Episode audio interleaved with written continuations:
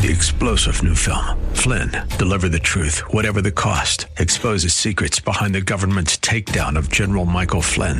Flynn knew what the intel world had been up to. He ordered the first audit of the use of contractors. This set off alarm bells. He told the truth. He was the most dangerous person for Donald Trump to hire. They had to get rid of Flynn. Flynn, deliver the truth, whatever the cost. Available now. Watch it today. Go to salemnow.com. Salemnow.com.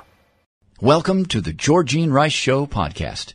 This program was originally broadcast live on 93.9 KPDQ. We hope you enjoy the show. Well, good afternoon and welcome to the Monday edition of the Georgene Rice Show. Glad to have you with us. James Blend is producing, Sam Maupin engineering. Today we'll hear from Eric Metaxas, author of Is Atheism Dead? The book is published by Salem Books and he'll join the program in the second hour. So we'll start out with uh, taking a look at some of the news. Well, the last day to register to vote for the general election is drawing near. Uh, the last day for any new Oregon voters to register for the November 8th general election is October 18th, 5 o'clock p.m., and postmarks do count. Well, voter registration cards can be found at the county clerk's office and area post offices.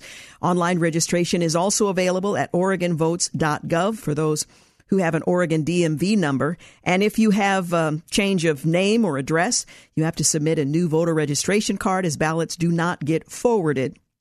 Absentee ballots are only needed if you're going to be out of uh, out of town, away from your home at the time Oregonians are voting. Ballots are going to be mailed of, to all active registered voters in the uh, in the state between the 19th of October and the 25th. Individuals should wait until the 28th to connect with the uh, clerk's office if you haven't uh, received your ballot and you believe it to be missing. Again, you have until the 18th to actually register to vote, and that would apply if you have a name or address uh, update for the November election, November 8th. So that's coming up. Well, covering the news from the last uh, few days, Kanye West is battling a bad rap he defended White Lives Matter, the shirt he wore in a widely wide-ranging exclusive interview with Tucker Carlson on Thursday, and something hit the fan. On the cost of crime, lawlessness in America is top of mind for voters as murders uh, rise, and the September job market is on track to cool from a frenzied pace. On groundbreaking reform, Arizona families keep winning on school choice, and more states need to follow their lead. Undermining reliability, the president continues to weaken the domestic energy industry despite requests for foreign oil. Venezuela, the latest target. Not backing down, Herschel Walker says that he's not deterred after allegations he paid for his girlfriend's abortion. And that election will be rather interesting to watch. Clearing a pathway after the DACA defeat, Democrats are ramping up pressure on Senate Republicans to move on amnesty. Scores of witnesses a Las Vegas strip stabbing suspect has been booked for murder following the daytime attack in a tourist area. Well, President Biden looked to Russia, uh, Russian allied communist Venezuela for oil production.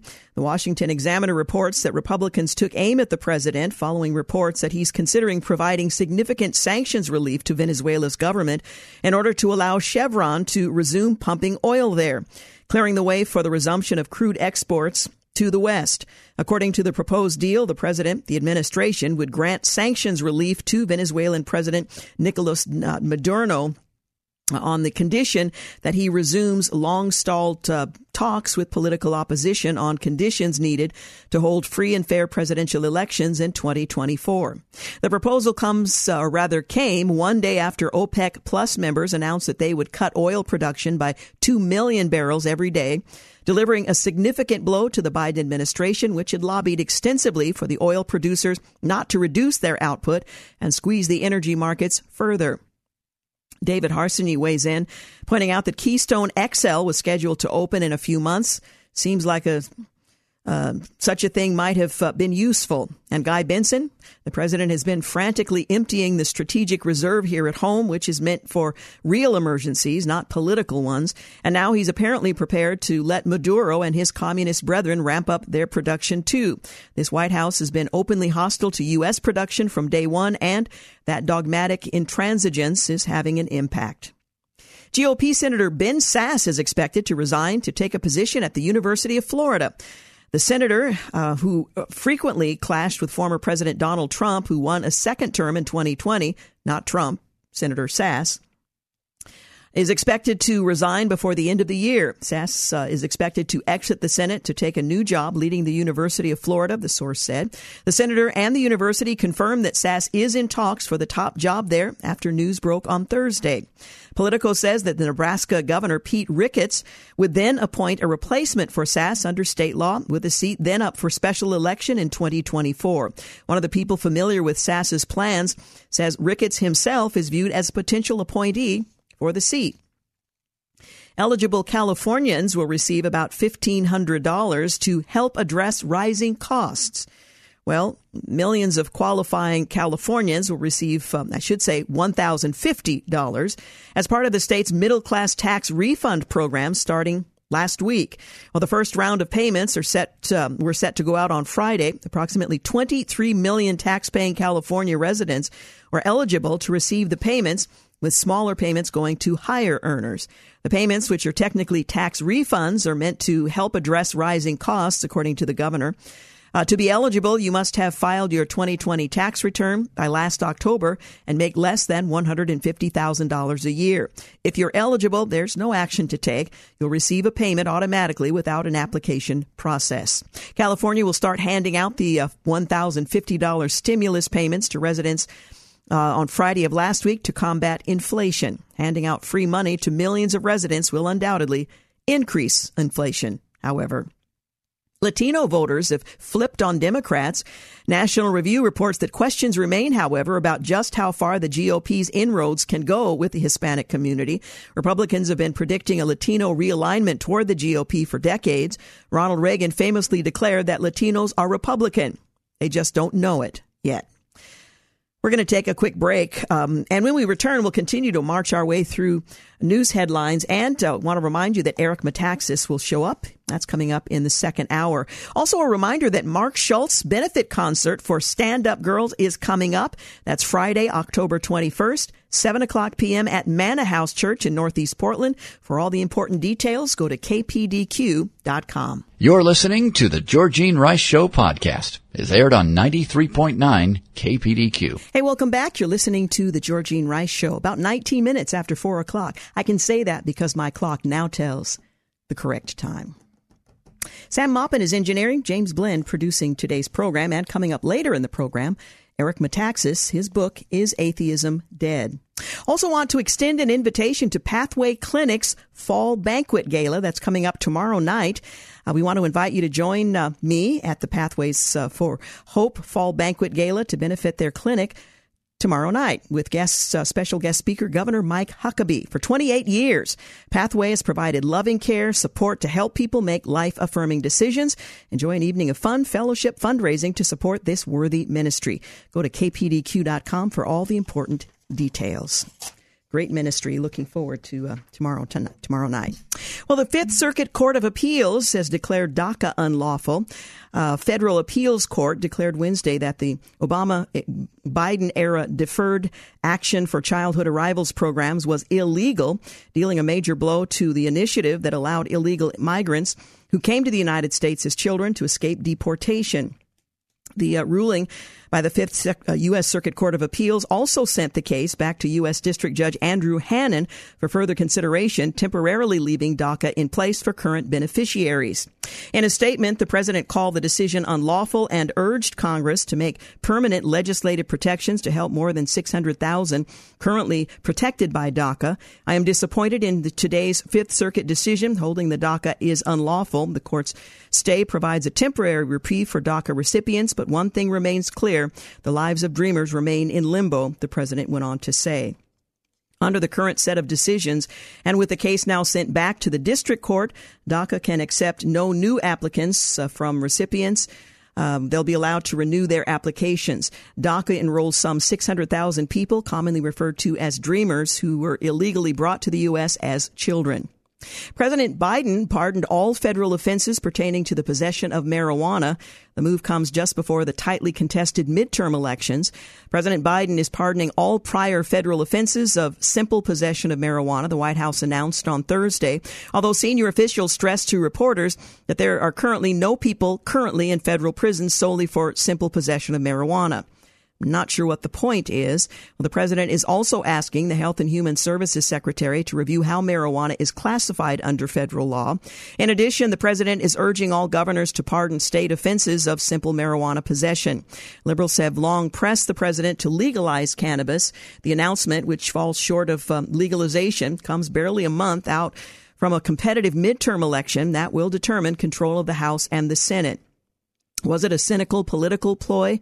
We'll leave that an open question. More than 6,500 individuals with prior convictions for simple marijuana possession were impacted by the pardons, a White House official said, and thousands more through pardons under D.C. law. The pardons will not be extended to those who weren't U.S. citizens and were illegally in the country at the time of their arrest. Federal agents believe they have enough evidence to charge Hunter Biden with tax crimes and falsifying statements. Federal agents investigating the president's son have gathered what they believe is sufficient evidence to charge him with tax crimes and a false statement related to a gun purchase, according to those familiar with the case. The next step is for the U.S. Attorney in Delaware, a Trump administration holdover, to decide on whether to file such charges. My guess would be charges will not be filed. I could be wrong. An indictment against Hunter Biden would mark the biggest test yet of the president's pledge to restore independence and public trust in the Justice Department. Spencer Brown says that it remains to be seen whether Hunter Biden is actually charged based on the supposedly sufficient information to support charges and whether he receives preferential treatment due to his family and the position of his father as support, uh, supposed leader of the free world. End quote. Well, squad member Cori Bush goes all in on the defund police movement. Uh, the Congresswoman uh, continues to lead the defund the police charge, despite Democrats largely stepping away from such rhetoric amid the current crime crisis. During an, an interview with CNN host Don Lemon, Bush said she does not believe progressives went uh, too far by advocating taking money away from police departments when riots were breaking out in cities across the country. RNC research says CNN's Don Lemon, if you could do it again, would you still double down or use that slogan, defund the police? The representative said, absolutely. Jason Rantz uh, says that Representative Cori Bush uh, continues to defend the deadly defund police policies. Peloton is planning to cut 500 additional jobs to keep the company from going under. The Wall Street Journal reports that Peloton Interactive Inc. said it plans to cut about 500 jobs, roughly 12% of its remaining workforce, in the company's fourth round of layoffs this year as the connected fitness equipment maker tries to reverse mounting losses. The pandemic did them well. Post pandemic, not so much. Chief Executive Barry McCarthy, who took over in February, said he's giving the unprofitable company about another six months to significantly turn itself around. And if it fails, Peloton likely isn't viable as a standalone company. The job reductions announced to staff on Thursday will leave Peloton with roughly 3,800 employees globally, less than half the number of people the company employed at its peak last year. It also has eliminated about 600 more jobs since June that previously disclosed through retail store closings, attrition, and other moves, Peloton said. In a memo shared with CNN Business, McCarthy told employees that this is a necessary step if we are going to save Peloton, and we are. He added that its retail operations has lost more than $100 million last year. The company announced in August that it was closing a substantial amount of its 86 retail stores in North America. Offering a trans defense, a Seattle hacker gets probation due to his, her mental health and transgender status, end quote.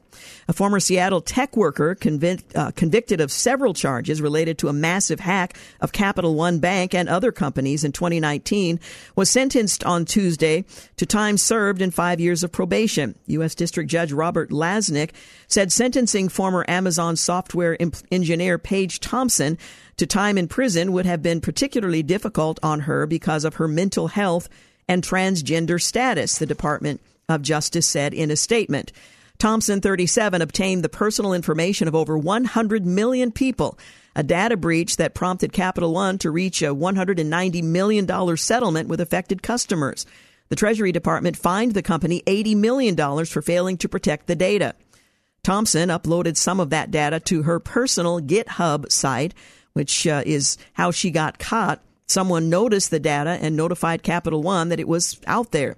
Capital One verified it was their data and contacted the FBI. Thompson never sold or profited from the stolen data, but the complaint uh, noted that she apparently intended to do so. But time served for mental health and transgender status reasons. The September jobs report, the jobs numbers in September were short of the 275,000 projection, coming in at 263,000 added. Meanwhile, the headline unemployment rate came came in at about 3.5%, less than the forecasted number of 3.7%. Yet that's because labor force participation dropped down to 62.3% as the number of labors uh, decreased by 57,000. Despite the number of workers hired, the number of job openings remains high, leaving an average of 1.7 jobs open per available worker. This demand for workers has helped to increase hourly wages, which are now on average 5% higher than they were at this time last year. However, the wage increase is still not caught up with the inflation rate, which stubbornly remains at a 40 year high of 8.3%. The Federal Reserve is expected to continue raising interest rates in an effort to bring down inflation, which Fed Chairman Jerome Powell acknowledged will likely bring some pain economically. The Fed is anticipating the unemployment rate to rise as high as 4.4% in 2023 as a result. Long story short, the economy isn't all that great.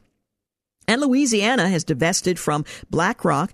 The state of Louisiana, whose economy relies heavily on the fossil fuel industry, alerted the large banking firm and investment company BlackRock that it will be divesting from the company's investment portfolio. The reason has everything to do with BlackRock pushing leftist anti-fossil fuel policies under its so-called environmental, social, and governance or ESG standards. As Louisiana treasurer uh, John Schroder explained in his letter to BlackRock CEO Larry Fink, your blatantly anti fossil fuel policies would destroy Louisiana's economy. This divestment is necessary to protect Louisiana from actions and policies that would actively seek to hamstring our fossil fuel sector. In my opinion, your support of ESG investing is inconsistent with the best economic interest and values of Louisiana. I cannot support an institution that would deny our state the benefit of one of its most robust assets. Simply put, we cannot be part of the crippling of our own economy. End quote. Well, the fossil fuel industry accounts for 8.1% of the state's total GDP. BlackRock has been one of the leading companies pushing the leftist ESG standards as it seeks to force Western nations into transitioning to net zero carbon emission economies. Louisiana is following the lead of West Virginia, which this past summer became the first state to counter banks pushing ESG policies. Several other states are considering similar measures. You're listening to The Georgene Rice Show. We'll be back. You're listening to The Georgene Rice Show podcast. It's aired on 93.9 KPDQ. We're back. 34 minutes after 4 o'clock, you're listening to The Georgene Rice Show. Well, a whistleblower claims hundreds of FBI employees resigned amid sexual misconduct allegations, and a Colorado baker is fighting a ruling over a gender transition cake, the never ending persecution of Jack Phillips. Well, the West Virginia Supreme Court overturned a circuit court's decision to block their school choice program and a judge blocked New York's ban on guns in Times Square and other sensitive locations in quotes, sensitive locations. Electric vehicles are exploding after water damage from Hurricane Ian. A former cop attacked a Thai daycare center, killing at least 36, among them children. Well, as I mentioned, electric vehicles are exploding from water damage after Hurricane Ian, according to top Florida officials. Uh, the official said uh, that firefighters have battled a number of fires caused by electric vehicles or EV batteries waterlogged from Hurricane Ian. The batteries that have been waterlogged in the wake of the hurricane are at risk of corrosion, which could lead to unexpected fires, according to the official. Democrat Senate candidate Fetterman's string of verbal misfires following a stroke is fueling questions on the campaign trail. He, of course, is running against Senate candidate Dr. Oz. Russia's revenge, Ukrainian cities, including Kiev, have been rocked, uh, rocketed rather by missile strikes in what may be retaliation for a bridge bombing earlier in the weekend. Equity obsessed education, Biden's Department of Education is focusing on a woke agenda amid catastrophic reading scores. And not so friendly skies. The Blue Angels scheduled show in San Francisco for Fleet Week was canceled on Sunday due to weather conditions. And one Democrat city council member suggested the planes not be permitted in the city's skies. District 5 Supervisor Dean Preston, a self described Democratic socialist, said the planes should be banned from the city's airspace. He didn't explain why he doesn't want the U.S. Navy Flight Demonstration Squadron to fly over San Francisco. In a crime crisis uh, hitting home, two teens were injured in a drive by shooting attack outside Republican New York gubernatorial candidate hopeful Lee Zeldin's home. In a late term controversy, Arizona Democrat gubernatorial candidate Katie Hobbs appears to support abortion up to birth. One secure candidate, Stacey Abrams' campaign, has spent over $1.2 million on private security since December. She sits on the boards, or at least she did until her candidacy, uh, that support defunding the police. But of course, if you can afford your own private security, I suppose you don't need the police. In a recession prediction, Larry Summers says more likely than not, there will be a recession within 18 months. I thought we were already in one. Well, consider tweaks. Illinois Governor J.B. Pritzker recently acknowledged that changes to the language of the controversial SAFE T Act, that's the word safe and then the letter T Act, which eliminates cash bail and makes changes to policing, might need uh, to be made tweaked just a little bit following the public outcry across the state. But one crime expert says that just isn't enough. Seniors benefits, a Social Security COLA, cost of living update, is uh, coming this week, and it could be huge. Healthy questions. Three key things women of all ages should ask before their mammograms. One, do I have an increased risk of breast cancer? Two, how can I reduce my risk for breast cancer? And three, will my mammogram be three dimensional, 3D, or two dimensional, 2D? Doctors recommend 3D mammography over 2D because multiple images are taken from different angles, which may make uh, the tissue analysis clearer. Something to think about. The Uvalde School District suspended the entire police force. Reuters reports that the school district in Uvalde, Texas, suspended the entire police force on Friday, pending the outcome of a probe following the mass shooting in May that killed 19 students and two teachers, the district said in a statement. The police force consisted of five officers and one security guard, according to its website. The department's suspension comes one day after the firing of Crimson El- Elizondo, the officer who was hired by Uvalde School District despite being under investigation for her conduct as a DPS trooper during the massacre. Elizondo was the first DPS member to enter the hallway at Robb after the shooter gained entry. PayPal on finding people uh, for misinformation says this language was never intended to be inserted into our policy. Well, PayPal has backtracked on a published policy that would have fined users $2,500 for spreading misinformation, in quotes, claiming the update had gone out of in error. A uh, AUP notice uh, recently went out in error that included incorrect information. PayPal is not fining people for misinformation, and this language was never intended to be inserted in our policy. Our teams are working to correct our policy pages. We're sorry for the confusion this has caused. A spokesperson told National Review in a written statement. The course reversal comes after the policy changes had started to attract media scrutiny as well as criticism on Twitter. Former PayPal President David Marcus even blasted the company over the implication it could seize customers' money for finding their views objectionable. The announcement and reversal comes days after PayPal canceled three accounts linked to Toby Young, a commentator who runs a nonprofit called Free Speech Union. The organization has defended clients such as actor and comedian Russell Brand. So it was mistakenly put in the language, but they did actually practice withholding funds from at least one customer, one client. Vanderbilt University has suspended gender affirmation surgery for minors. The Vanderbilt University Medical Center is suspending all permanent gender affirmation surgery for minors until further notice. The International Medical Center will forego performing any surgeries for children that cannot be undone or reverted uh, later in life pending an internal review. The statement comes in relation to calls from Tennessee lawmakers to investigate the clinic following a report from conservative activist Matt Walsh.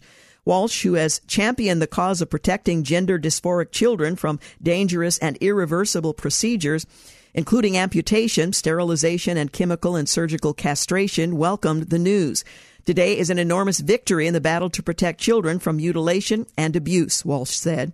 Governor Bill Lee, who should not allow permanent life altering decisions that hurt children, with the partnership of the General Assembly, this practice should end in Tennessee. An explosion triggered a partial breakdown of a Russian bridge. The explosion Saturday caused the partial collapse of a bridge linking the Crimean Peninsula with Russia, damaging an important supply artery for the Kremlin's faltering war in southern Ukraine and hitting a towering symbol of Russian power in the region. Nobody immediately claimed responsibility for the blast, which killed three people. The speaker of the Russian backed regional parliament in Crimea accused Ukraine, but Moscow didn't apportion blame. The explosion, which Russian authorities said was caused by a truck bomb, risked a, a sharp escalation in the Russian eight month war, with some Russian lawmakers calling for President Vladimir Putin to declare a counterterrorism operation, shedding the term special military operation that had downplayed the scope of fighting to ordinary Russians. Max Seddon points out that an explosion tore across Russian bridge across the Kerch Strait in Crimea in the early mornings of Thursday morning. The bridge is an important conduit for Russian supply routes in Ukraine and a huge source of Putin's prestige. This is hugely damaging. North Korea fired two more ballistic missiles into the sea. They fired the uh, missiles early on Sunday, Japanese authorities said, marking the seventh such launch from Pyongyang in recent days. A series of exercises that has sparked widespread alarm in both Washington and Tokyo. Both fell outside Japan's exclusive economic zone. The U.S. military said it was closely consulting with allies and partners following the launches, which is said highlighted the destabilizing impact of the North Korean nuclear arms and ballistic missile programs. The drills involved the nuclear powered aircraft carrier USS Ronald Reagan and its battle group, which returned to the area after North Korea fired a powerful missile over Japan last week to protest the carrier group's previous training in South Korea. On Saturday, North Korea's defense minister warned that the Reagan um, uh, redeployment was causing a considerably huge negative splash in regional security. The uh, North's defense ministry called its recent missile tests a righteous reaction to intimidating military drills between South Korea and the United States. New York, a self proclaimed sanctuary state, claims they did not ask for migrants as they declared a state of emergency. Well, neither did Texas or any of the other border states who have significantly higher numbers. Well, New York City uh, Mayor Eric Adams has declared a state of emergency in the city due to the influx of migrants being bussed there by border state governors. He's really angry about it, too. After all, when New York City declared itself a sanctuary city, they assumed that virtue signaling would, well, have no cost. Eric Adams uh, on New York City's migrant crisis. We have not asked for this. There was never any agreement to take on the job of supporting thousands of asylum seekers. Welcome to the world of border states. The New York Post weighs in. Two planes, each carrying about 24, 24 unaccompanied minors, arrived in Orange County Airport in Montgomery at about 6 p.m. Friday, County Executive Steve Neuhaus said. Upon landing, the kids were put on shuttle buses and sent to locations in New York City, Kingston, and Poughkeepsie. According to Neuhaus, both the buses and flights were chartered by the feds. Chinese President Xi Jinping is preparing to be elected to a third term after abolishing term limits. President Xi kicked off the final meeting of China's top leaders days before the opening of a two, uh, twice a decade Communist Party Congress that's set to hand him a landmark third term in power. The closed door gathering of the roughly 370 members and alternative members of the Central Committee began on Sunday in Beijing. International Business Times points out that Xi's ardent supporters want him declared at the party's Congress as lifelong leader, but there will be strong pulls and pressures at the highest echelons of the party power structure, and Xi might be forced to make compromises. The consensus as of now is that Xi will complete another five year term. However, there is a faction that uh, doubts if Xi will invariably complete a full third term. And while he was uh, uh, consultative and accommodative during his first term. The second term was marked by a more dominant independent streak. While he prepares to start a third term, Xi has become simply all powerful. The term limit was abolished through a constitutional amendment in 2018, enabling Xi to seek a third term All of that happening now in China. You're listening to The Georgene Rice Show. You're listening to the Georgene Rice Show podcast. It's aired on 93.9 KPDQ. Hey, we're back. You're listening to The Georgene Rice Show. 51 minutes after 4 o'clock. I love giving the time. Makes you feel so official.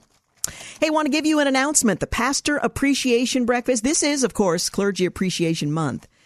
And we're not going to be outdone. KPDQ is going to uh, sponsor the Pastor Appreciation Breakfast. That's coming up, well, November the 3rd. At KPDQ, we want to honor and thank the amazing local pastors, ministry leaders, and spouses for their faithful service at our Pastor Appreciation Breakfast. That's coming up Thursday, November 3rd at 8 a.m. at the Embassy Suites in Portland at the airport. Uh, there's going to be a fabulous breakfast, fellowship. I've been invited to lead worship and provide some music along with my sister and husband, Mr. Dan Rice and uh, an uplifting message from Pastor Alan Jackson. The event is absolutely free, but space is limited. You need to have reservations, so reserve your spot today and spread the word so uh, we get to honor as many church leaders as possible. Go to kpdq.com for all the important details. Also, a reminder coming up in the second hour is atheism dead? Eric Metaxas will talk about that. Well, the Iranian regime has uh, killed at least 185 people since protests started, according to Human Rights Group. The National Review points out a human rights group said at least 185 have been killed so far in the demonstrations there, including at least 19 children. Protests have taken place in response to the death of a 22 year old woman in police custody last month. While Iranian officials have said Amini died of a heart attack. Her family says she was severely beaten while in custody. A lawyer for the family said respectable doctors believe she was beaten while in custody. Her death has sparked weeks of protests across Iran in which some women have uh, burned their hijabs and publicly chopped off their hair. At least 185 killed in the protests across the country, the human rights group said following the death of the young woman. Representative Jim Jordan is not in favor of renewing FISA due to dubious politics surrounding surrounding the Steele dossier. Uh, Representative Jordan suggested Congress should refuse to reauthorize the National Security Surveillance Authorization when the issue comes up next year. The Foreign Intelligence Surveillance Act, or FISA, which created a framework for physical and electronic surveillance and collection of foreign intelligence information, came up in a broader discussion about frustrations Republicans have with the FBI, with allegations rather of uh, partisanship at the Bureau and plans to consider major changes at the Justice Department. Allies of former President Donald Trump have demanded FISA reform after Justice Department Inspector General Michael Horowitz released a report in 2019 that criticized the Justice Department and the FBI for at least 17 significant errors and omissions related to the FISA surveillance of Trump campaign associate Carter Page, a U.S. citizen who was suspected of acting on Russia's behalf but never charged with wrongdoing, and its heavy reliance on British ex spy Christopher Steele's salacious and unverified dossier in seeking that um, spy authorization from the FISA court. Jim Jordan claims the FBI is very politicized. And President Biden is quietly flying migrant minors around the country. Democrats and um, the media cohorts lost their collective minds after Florida Governor DeSantis flew 48 illegal aliens to Martha's Vineyard in a move designed to highlight the massive border crisis the president's non enforcement policy has created in border states. They tied themselves in knots, claiming that DeSantis' actions were inhumane, even as every single one of the 48 illegals was removed from the island in less than 48 hours. When Governor DeSantis countered that he was simply offering the illegals the opportunity to travel to sanctuary states, as Democrats themselves had advertised, a common retort was that he should have at least alerted Martha's Vineyard first. Yet the president's Department of Homeland Security has made a regular regular practice of flying thousands to cities and towns across the country without alerting local authorities. In fact, to make matters worse, the administration has been distributing not only illegal adults, but also unaccompanied migrant children. The small town of Montgomery, New York, recently received an anonymous flight of these unaccompanied migrant children to its Little Orange County airport. Never seen anything like this before, marveled Mayor Steve Brescia. They thought that the village or town knew about it and we knew nothing. And there wasn't much we could do about it, unfortunately. But just a little forewarning, a little information would have helped us considerably. Well, the only reason uh, that he learned about the flight was thanks to a, a resident reporting a suspicious activity at the airport. We're being dumped on and uh, we're not going to put up with it, the mayor further noted. The taxpayers cannot absorb what they did to us. Meanwhile, New York City's Democrat Mayor Eric Adams declared a state of emergency after 17,000 asylum seekers have come into the city over the last several months, which is a, a significantly smaller number than border states are seeing on a regular basis. The Pentagon chief has sanctioned name changes for military bases. In the latest example of the injection of uh, wokeism into the U.S. military, Secretary of Defense Lloyd Austin has signed off on a plan to rename bases bearing the moniker of famed Confederate bases that uh, fall under the renaming plan, including Army's Fort Bragg and Fort Hood, following a, rep- a report rather that uh, was produced 18 months after Congress mandated a naming commission to review problematic names, a report that unsurprisingly recommended stripping any reference to Confederates. Austin concurred and ordered renaming the bases as soon as possible. The Rainbow Mafia is still after the uh, that Christian Baker. The U.S. Supreme Court sided with uh, Baker Jack Phillips in 2018 in his lawsuit against the Colorado Civil Rights Commission, which overtly targeted him by, for practicing his liberty, his religious liberty rights, and refusing to bake specifically cakes for weddings. Even after the victory, however, those oh so tolerant um, uh, would be cake customers.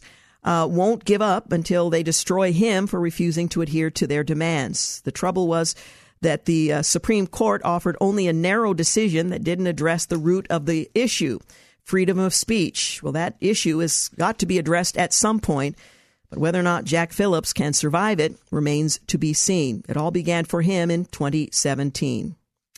An illegal immigrant from Guatemala stabbed eight people in Las Vegas, killing two PayPal is threatening $2,500 fines for promoting discriminatory intolerance, which they now say, well, that was never intended to be the case. Nike's co founder has donated $1 million to the Republicans. Uh, running for governor here in the state of Oregon, Drazan. Latino LA Democrat council members are facing resignation calls for racist remarks that were recorded and in a strange story for a pro abortion supporter, in an interview with PBS, Margaret Hoover, Representative Cori Bush, the Democrat from Missouri, one of the most progressive members of the House of Representatives, told the story of her second abortion, which she says was performed against her will at age 19. The Congresswoman said that right before the procedure began, she began to have second thoughts. So I said, no, you know what? I'm not ready. And the nurse just said, you know, uh, she wouldn't listen to me. They absolutely ignored me, even to the point of, you know, like, calm down as if I were the problem, recalled Bush, who said that she continued to tell the staff no as they performed the procedure itself. The Congresswoman attributed ignoring of her pleas in part to racism, telling Hoover that I was a young black woman. Multiple times I felt like I was, oh well, we know better. We know better. The abortionist, you don't know what you need. You don't understand. We know better. Interestingly enough, Margaret Sanger would be thrilled at this account and the significant number of uh, African American babies who are aborted uh, once again would carry out the very uh, thing that she had wanted all along. Very frustrating. Anyway, we're going to take a quick break. We've got news and traffic coming here at the top of the hour. And in the second hour, Eric Metaxas is atheism dead? You're listening to the Georgene Rice Show podcast. It's aired on 93.9 KPDQ. Hey, welcome back. You're listening to the second hour of the Georgene Rice Show. Coming up in our next segment, a conversation I had with Eric Metaxas. Is atheism dead?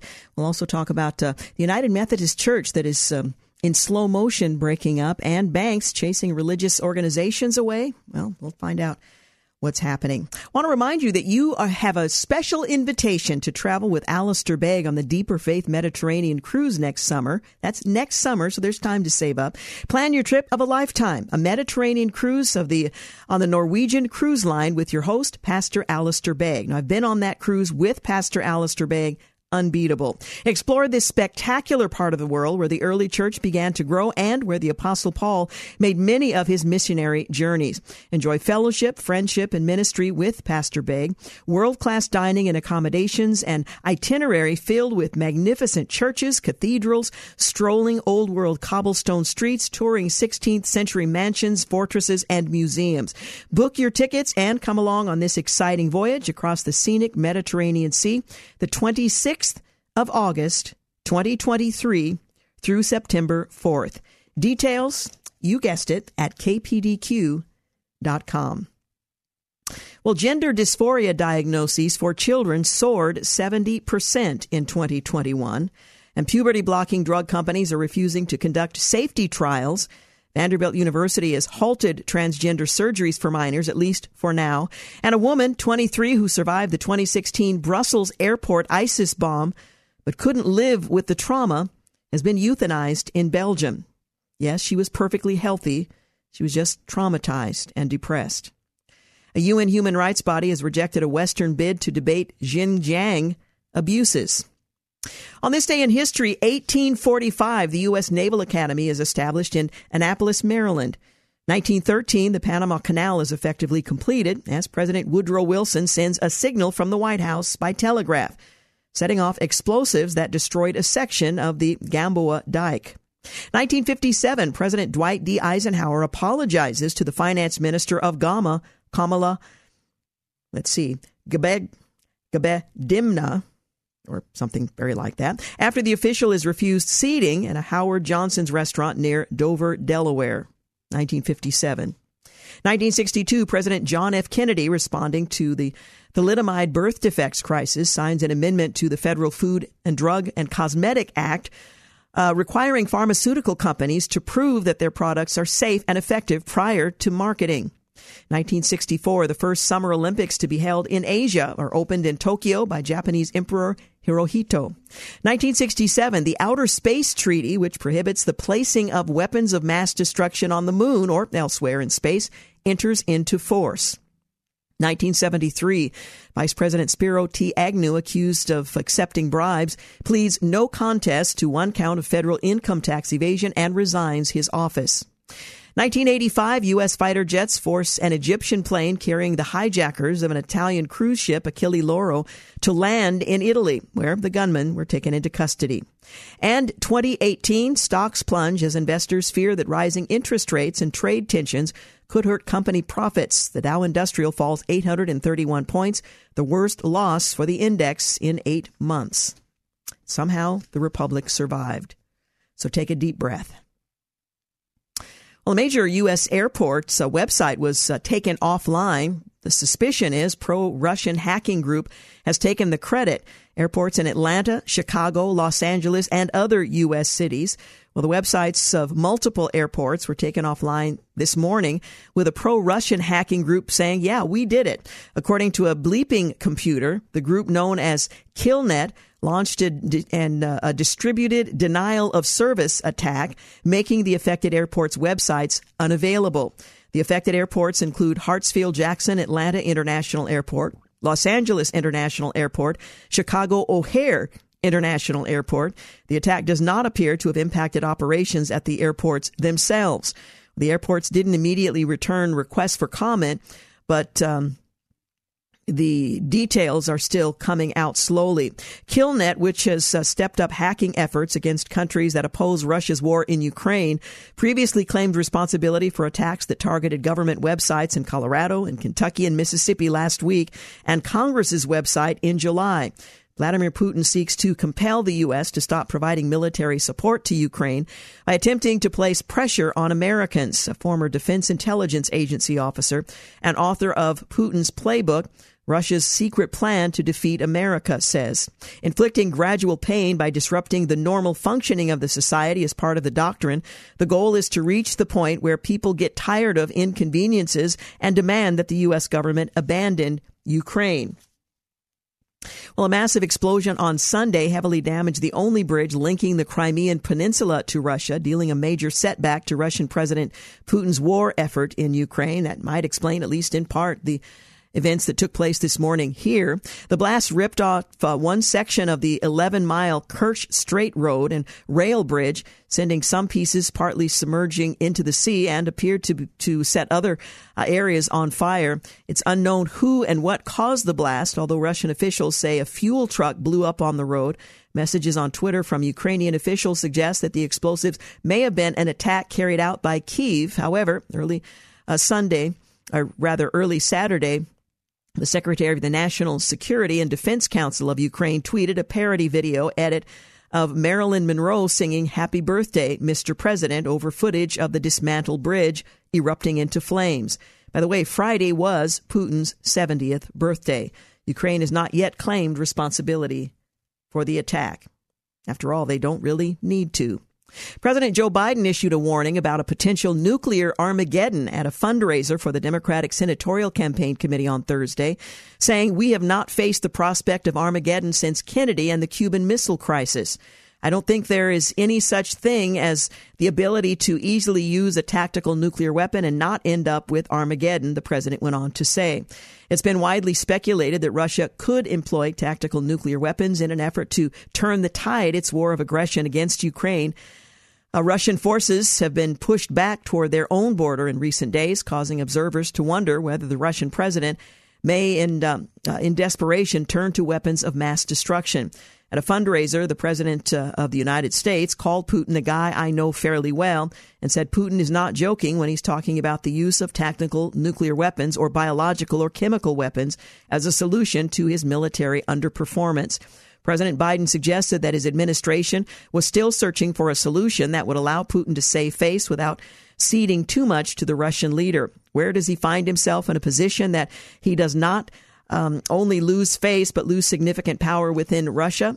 asked the president rhetorically. In the speech last month, Putin declared, I want to remind you that our country also has various means of destruction, and when the territorial integrity of our country is threatened, uh, to protect Russia and our people, we will certainly use all means at our disposal before promising that it was not a bluff. Well, the question is would Russia use a nuclear weapon? We'll address that on another occasion, but we need to take a break. And coming up, the conversation I had with Eric Metaxas. His book is Atheism Dead. You're listening to The Georgene Rice Show. You're listening to The Georgene Rice Show podcast. Is aired on 93.9 KPDQ. Hey, welcome back. You're listening to The Georgene Rice Show. As I mentioned earlier, I'm looking forward to a conversation with Eric Metaxas. He's written a new book. That's not surprising. He's always writing a new book. But in 1966, Time magazine asked, Is God dead? Some of you remember that, others maybe not so much. Half a century on, the question has changed. Well, the best selling author Eric Metaxas takes Time's famous question and turns it around Is atheism dead? And he offers an entertaining, wide ranging, and decidedly provocative answer. In a voice that is witty, muscular, poetic, he echoes C.S. Lewis and G.K. Chesterton, and cheerfully and factually making his astonishing case that the belief in a creatorless universe is no longer longer logically tenable. Well, Eric Metaxas is a number one best-selling author whose books have been translated into 25 languages, the host of a nationally syndicated radio show and the acclaimed conversation series Socrates in the City. He is a prominent cultural commentator whose work has appeared in the New York Times, the New Yorker, the Atlantic, and the Wall Street Journal. He lives with his family in New York City. Today, however, he is ours, at least for a short period of time, by phone. Eric Metaxas, thank you so much for joining us. Georgene, it's an honor to join you. Thank you so much for inviting me. And I have to tell you, I am I am more excited about this book than I've been about any book.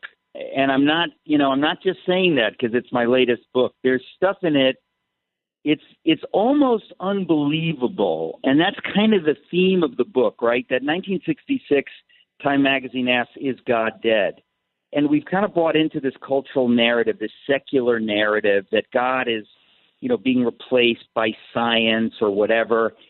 And ironically, exactly the opposite has happened, except nobody knows about it. Because we live in a secular culture, mm-hmm. this kind of stuff is not covered.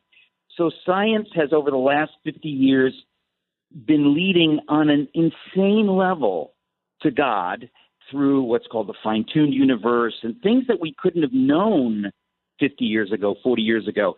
So the so the irony is that the more we learn from science, the more scientists are astonished at what they find, and they say there is no way all of these things could have been calibrated so perfectly. They we we always thought that everything just happened and here we are.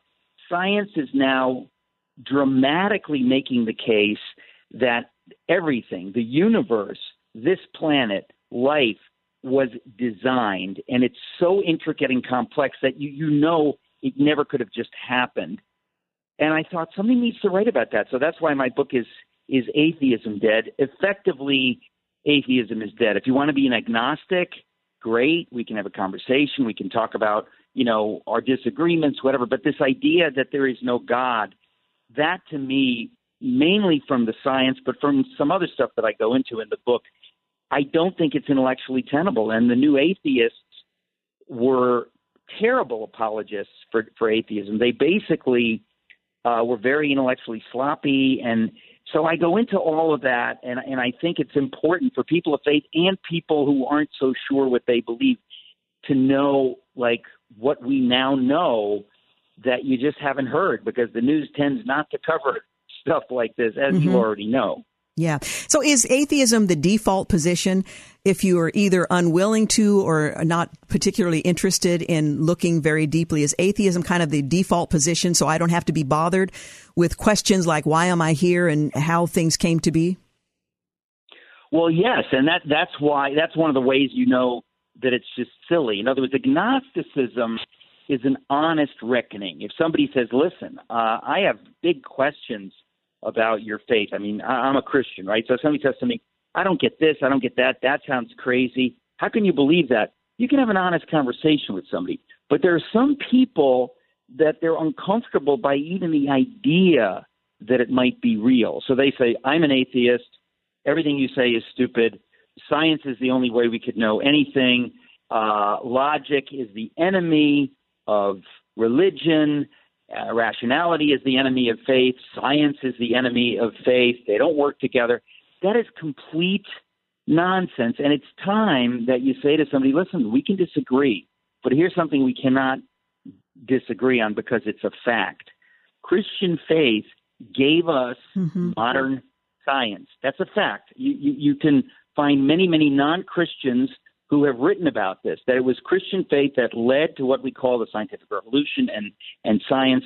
You also have to reckon with the fact that you, you have every great scientist who ever lived up until like the 20th century, they were profound Christians. Galileo, Kepler, Maxwell, I mean, on and on and on. They were men of profound faith, and they not only saw no problem between science and Christian faith, but they actually said, I am glorifying God by examining his creation. And the more I discover, the more in awe I am of the God who made this. So that's another one of these kind of, you know, a lie, this this myth that science is at odds with faith and faith it, it's it, you know it's not true and then as i say now ironically it's science itself that is pointing to God. I mean, that's that's a headline. That's a crazy thing that nobody saw coming.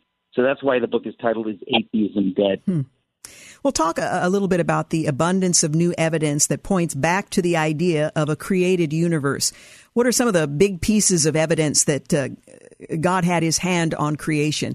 I, I, think we need to be refreshed and encouraged by uh, by some of these new developments. Well, that's the thing is that even the stuff that's not new, no one's heard about it usually, so it, it's new to them. You know, like for mm-hmm. example, the idea that the Earth, if the Earth were the tiniest bit bigger or the tiniest bit sm- smaller, we couldn't have life on Earth. Now, most people think that's ridiculous. I've watched Star Trek. I've watched movies. like what, what are you what are you talking about? Science tells us that the Earth's magnetosphere. Most of us have never even heard of that. I hadn't heard of it till I wrote the book that the magnetosphere of the Earth, if it weren't what it is, we would be like Mars, where the atmosphere has basically gone off into outer space. If the Earth were a little bit bigger than it is, uh, our gravity would pull down, you know, poisonous gases and things, and we wouldn't be able to have life here for that reason. That's one of the simplest things, and we've known that for some time, but nobody knows that. And that's one of dozens and scores and hundreds of things that no matter where you look, you see evidence of design. And to me, as I say, the big headline is that nobody knows any of this stuff. You talk to intelligent people of faith, and they go, "No, I never, I never heard that." I'll tell you one thing. Um, Christopher Hitchens, the arch atheist, in a, in a rare moment of candor, because he could be really vicious and unyielding, somebody put a camera in his face and said, Hey, what's the most impressive argument from the God side of things? And he said, Oh, without any question, the fine tuned argument. Uh, that's the one that everybody on, on our side says is, is the one that needs some working out. It's difficult. And, you know, that, and, and I thought to myself, you know, he admits it, but when I put stuff out about the fine tuned universe, atheists just say this is stupid. It's been disproven and stuff. It's like, well, n- not according to the smartest guy among you, Christopher Hitchens. So it really it makes people uncomfortable. Uh, there are things that are so crazy. Like I discovered that the planet Jupiter, it's the largest planet in the solar system. It's gigantic, right? But if you look in the night sky and you happen to know where it is, it is like a pinprick. It, you know, even if you find it, it's a little nothing. It's 400 million miles away four times as far away as the sun. It's so far away, but we now know that that planet, which looks so tiny from here, it's so huge that its gravity pulls asteroids and comets and meteors toward itself so that they don't hit Earth. In other words, if it, if it happened not to be there, and we kind of think like, well, who cares about you know Saturn and Jupiter? Well, who cares? Well, it, we now know from science if they weren't there, there's no way life could exist on Earth because the number of meteors and asteroids and comets that would hit Earth would it would it would be utterly impossible for life ever to exist. And now we know that from science. That's not some Christian thing, but it goes on and on. The size of the moon, the chemical composition of water. Wherever science looks, it finds this kind of thing, and it's mounted up to a level that I just think is just astonishing. And that's only really one of the three arguments. The first part of the book is science, and mm-hmm. those are there are three arguments. And then I go into archaeology, and the third part of the book I talk about atheism itself and why that doesn't make make sense. So there's there's a lot there, but I think a lot of it, and this is what gets me excited. It's going to be new to a lot of people. They're going to they're going to say, "Hey, I lived in a world where I didn't even know it was possible for science to to be reconciled with faith, and now you're telling me science is pointing to faith. Like that, that's going to take time to process, you know. Uh, but we need to begin processing this because I think it's a paradigm shift. I think we're at a time now where this information has has come out. It's going to continue to come out, and honest people have to deal with it. If you want to be an agnostic, that's great, but I don't think you can honestly say I'm an atheist. You can say I was an atheist, now I'm an agnostic. Well, let me ask you to whom this book is written. You're a bright guy. You've written lots of books. Is this for the rank and file reader? Is this more of an academic work? To whom would you recommend it? Oh, I never write academic works. I always want to write to, to anybody who likes to read books because th- that's to me the whole reason for this book is that people have not written popular level books on this subject. Th- this is information that everybody needs to know. Anybody who reads books should know this stuff, and it has been relegated to you know m- more scientific type books or or more apologetics type books that are that are for people that are really into this stuff. I always write for for you know I would call it the average reader, somebody who wants uh, a fun read. I mean I I you know I tell stories. A lot of the for example, the archaeology books about biblical archaeology, they just tell you what's significant and why. They don't give you the context, they don't tell you the story. The stories of how some of these things were discovered that prove that the Bible is history, the stories themselves are hilarious, crazy stories, and it, it makes it come to life. And so I think that's God's gift to me is that I know how to communicate mm-hmm. in that way because I do think this information has to get past the experts. It has to get into the hands of everybody. And, you know, in the secular world, secular information is dispensed nonstop. But this is information that, for one reason or another, it just has not, it hasn't been known, and it's it's risen to such a crazy level. I said, I have got to put this in a book. People need to recalibrate and understand that we're we're in a different world than we were in 1966 when when the magazine said, "Is God dead?" We're in a world where the only real question is, "Is atheism dead?" and people need to know it. Absolutely. Once again, the book is titled Is Atheism Dead? We're talking with Eric Metaxas. We'll continue our conversation in just a few moments, but we need to take a break. You're listening to The Georgene Rice Show. You're listening to the Georgene Rice Show podcast. It's aired on 93.9 KPDQ. Hey, we're back. You're listening to the Georgene Rice Show. Eric Metaxas is the author of a new book, Is Atheism Dead? It's divided into three parts. Does science point to God? The second uh, section is The Stones Will Cry Out. And the third, What is Truth? in which he deals with um, the fallout of atheism and what it uh, it means, why it's important for us to understand the answer to the question: Is atheism dead? I want to start there uh, with the question that you pose, uh, and that is: Is atheism evil? Is it important that we uh, uncover the underpinnings of atheism as being unreliable? And what difference does it make? Well, that's a big question, Georgene. but I tell you, before before uh, I answer that, let me just finish the answer to the last question because I, it, it dawned on me that I, I wrote the, even though I wrote this book for you know like everyone, I always hope that Christians will get encouraged because they will learn this stuff and they will say, "Holy guacamole, my faith is ultra reasonable. Why did I ever even walk with the slightest doubt?" You know. But then I hope that they will they will think of people in their lives, maybe not atheists, but agnostics or people that just aren't sure what they think mm-hmm. and give it to them and say look this is what the this is what the facts say. This is what science says. This is what archaeology says. And most people have no idea about this stuff. They're blown away when they read it. And then so i didn't write it really for a christian audience. I wrote it for people that you know they don't know what they think. But your question about whether atheism is evil the reason i ask that is because when you look at the track record of atheism. There's, there's two things that need to be said. The track record of atheism, every atheistic state, North Korea, China, the Soviet Union, the Soviet bloc countries, they were cruel to the point of sadistic and and sick in the way that they dealt with believers. There seems to be almost like a satanic animus toward faith. It's not neutral. It's not like, well, we're secular, so we don't do religion. They seemed to to deeply despise people of faith. And of course, there's the practical reason is is that you know atheism is is a nice way to tell people you can't listen to a higher power. You've got to listen to me, the government. You have no other place to go. And so people who look to God are a threat to atheist regimes. But it also needs to be said that when when you look at the story uh, of of atheism it is it's dark. People tend not to look at how bleak it is. They talk like, "Hey, I don't believe in God. Everything's great," and it's like, "Wait a minute, wait a minute."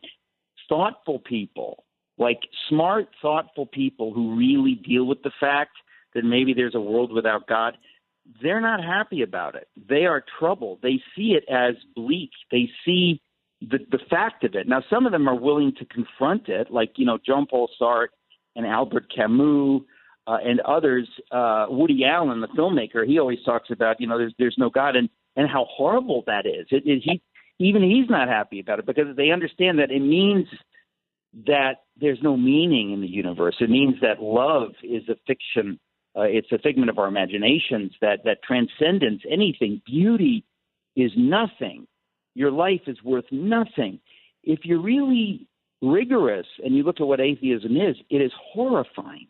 So I think we need to be honest that the bleakness of it is is is almost unbearable to any human being. So you have to if you say you believe it, you're ultimately going to be living a lie because you cannot live as though those things are true. I mean that leads to the Nazi death camps. That leads to things that are that are nightmares. Most people, even the new atheists, when they argued about atheism, you, you know, in the book I say, why do you rage as though any of this matters. If you believe there's no God, then it means you believe there's no meaning in the universe, although you're going to argue and say, I can create my own meaning, which is, you know, ridiculous. You can't, what, what, what is meaning if you can create your own meaning? But they say those things because they can't bear living what they say. What they say is nothing matters. Their lives don't matter. If that were true, they wouldn't even argue about it. They wouldn't try to convince you or me or people writing books. Even in their effort to communicate that atheism is true, they are proving that it's not true, which which is ironic and in some ways uh, comical. You know that that their their their rage shows that whether they like it or not, they're created for meaning. They're created for truth. They care about these things. If it were true that there are no God in the universe, they would just say, "I don't care about anything. I don't care what you think." Uh, any more than I care what the stone thinks, or the or, or the tree, uh, or the cup of water. You're meaningless. I'm meaningless. But no human being can live that out, which itself proves that that real atheism is it's non-existent. It's a it's a silly concept. So if you want to be an agnostic, that's a different story. And I think a lot of people that think of themselves as atheists, either they just hate religion or they're actually agnostics. Yeah, hate, hating religion is probably at the core of a lot of what passes for atheism today. And I'm not sure people, uh, everyone understands what an agnostic is, that you don't know that there is a God. You're not declaring there is no God and I have proof or, you know, science contradicts that possibility. They're suggesting, I don't know. And that seems to be a more honest approach to dealing with uncertainty. That's right. That's right. I, I, I think that if you say I don't know, or if you say I have all these kinds of questions, we can have a conversation. Yeah. But when you say I know there's no God, there's no God, that's like saying, listen, uh, circles are square. Let's have a conversation. I, I can't really have a conversation with you if you believe that. If you believe one plus one equals three, or one plus one equals whatever I want it to equal, you, you have to start somewhere. And because of what we now know from science specifically, I don't think you can start from a position that there's there's no God. The evidence is so dramatic for design that even people that are not Christians or believing in the Bible, they, they've recognized it. They have understood that where we were 50 years ago, you could get away with that. You can't get away with that anymore. I mean, one of the my favorite parts of the book is where I talk about the emergence of life from non-life. Right? Mm-hmm. We're not talking about evolution and that argument. We're just talking about every scientist says four billion years ago, single-celled life emerged on Earth. And you say, okay, Mr. Scientist, if that's true and you're sure it's true, tell me how did it emerge? How does life emerge from non life? This is the simplest life, so it didn't emerge from another life. This is the simplest life imaginable. How did it emerge from non life? And in 1950, there's some experiment created some amino acids out of some, you know, whatever. They said that's the beginning. We, you know, we're on our way to figuring it out. Seven decades later, and this is a couple of chapters in the book I write about this. Seven decades later, they haven't moved the ball forward an inch. They science has led us to see more and more clearly that there is no way that you can go from non-life to life, and so they're fudging it. They, they're not declaring this, but I I found a scientist. He's an amazing believer, genius. Uh, he he makes this very very clear that they are totally clueless, but nobody really has the guts to talk about it because it's hugely embarrassing for the world of science that after they've been saying that they're on their way to figuring this out for 70 years, they are farther away than they were in 1952 when they made the declaration. Hmm. Uh, we're just about out of time, but I wanted to give you an opportunity to talk a little bit about the fact that God crafted us uh, in the very likeness and image of Himself, and the implications of understanding the the Creator and creation and that significant fact? Well, that is uh, a, a, beautiful way to put it. Uh, it. It is true, and it's amazing that God makes us in His image. And part of a, you know, on one level, we don't know what that means because, of course, mm-hmm. Uh, God created the entire universe out of nothing. It's so far beyond us, but He gave us the ability to know Him, to have a mind that can comprehend who he is and what he has done. And then he gives us the ability to create a civilization where we create science, where we can study him and see with more and more awe who he is and what he has done. When you examine creation via science, you get more respect and more awe and more fear of God. You say, Who is this? And then you find out that God wants a relationship with me. That is mind blowing. That is like the best news in the universe. And, you know, this is where science is pointing us. So to me, this is all very good news. I think it's a paradigm shift in the culture. People uh, are no longer going to say, Is God dead? They're going to say, Is atheism dead? And most of them are going to know it, it is. And the only question is, you know, w- what can we talk about? Let's talk about it. But uh, I, I have to say that just science alone gives you an appreciation for God that is really overwhelming. And that's one of the reasons also that I said I've got to put this in the book. People need to understand that there are things in this world that, that we've never thought about, like water. I have a whole chapter on water. I, I couldn't believe that I could get fascinated by how God designed water. I thought it's the most boring thing in the world. It is so fascinating that it is just freaky stuff when you realize what water is, what it does, why it has a particular viscosity, why it has a. But you just who would ever think about this stuff? Nobody. And yet scientists have thought about it, and a guy Michael Denton wrote a great book about it. And I, I you know, I put it in a chapter. water is one of the greatest proofs of God there is. But whoever talks about that, I said, well, it's about time we appreciated it.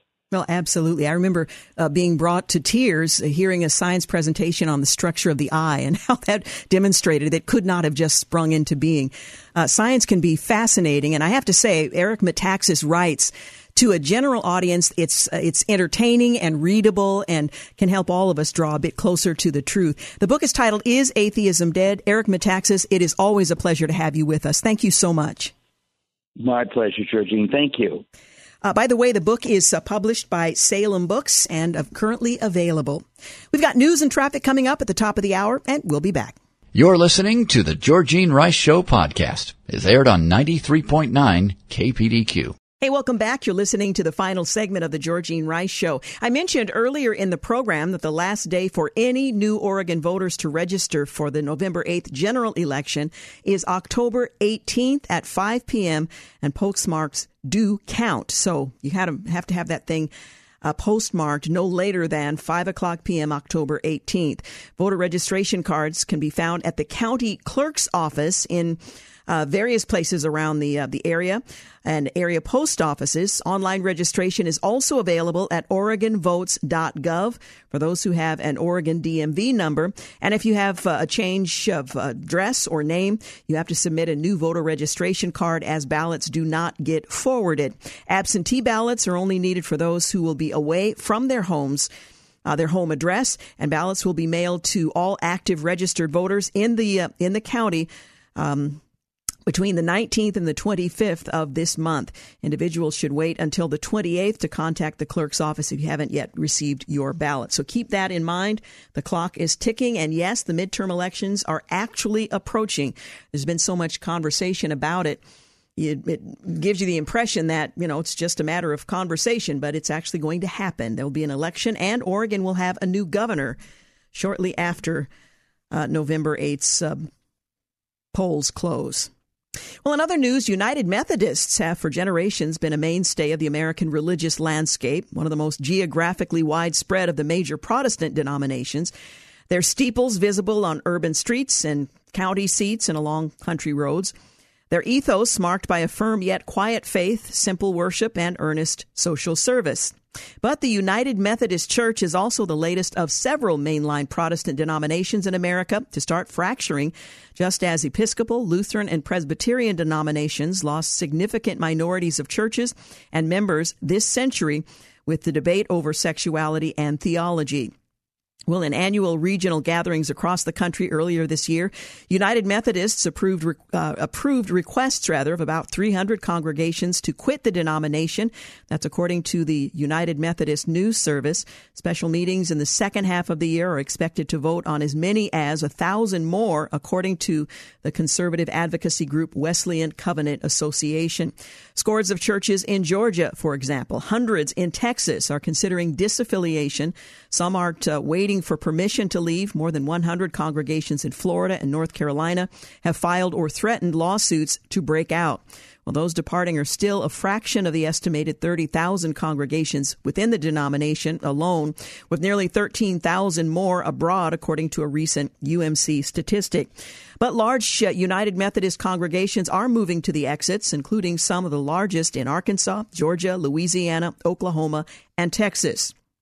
The flashpoints, unsurprisingly, are the denomination's ban on same sex marriages and the ordaining openly of LGBTQ clergy, though many see these as symptoms for deeper differences in views on justice, theology, and scriptural authority.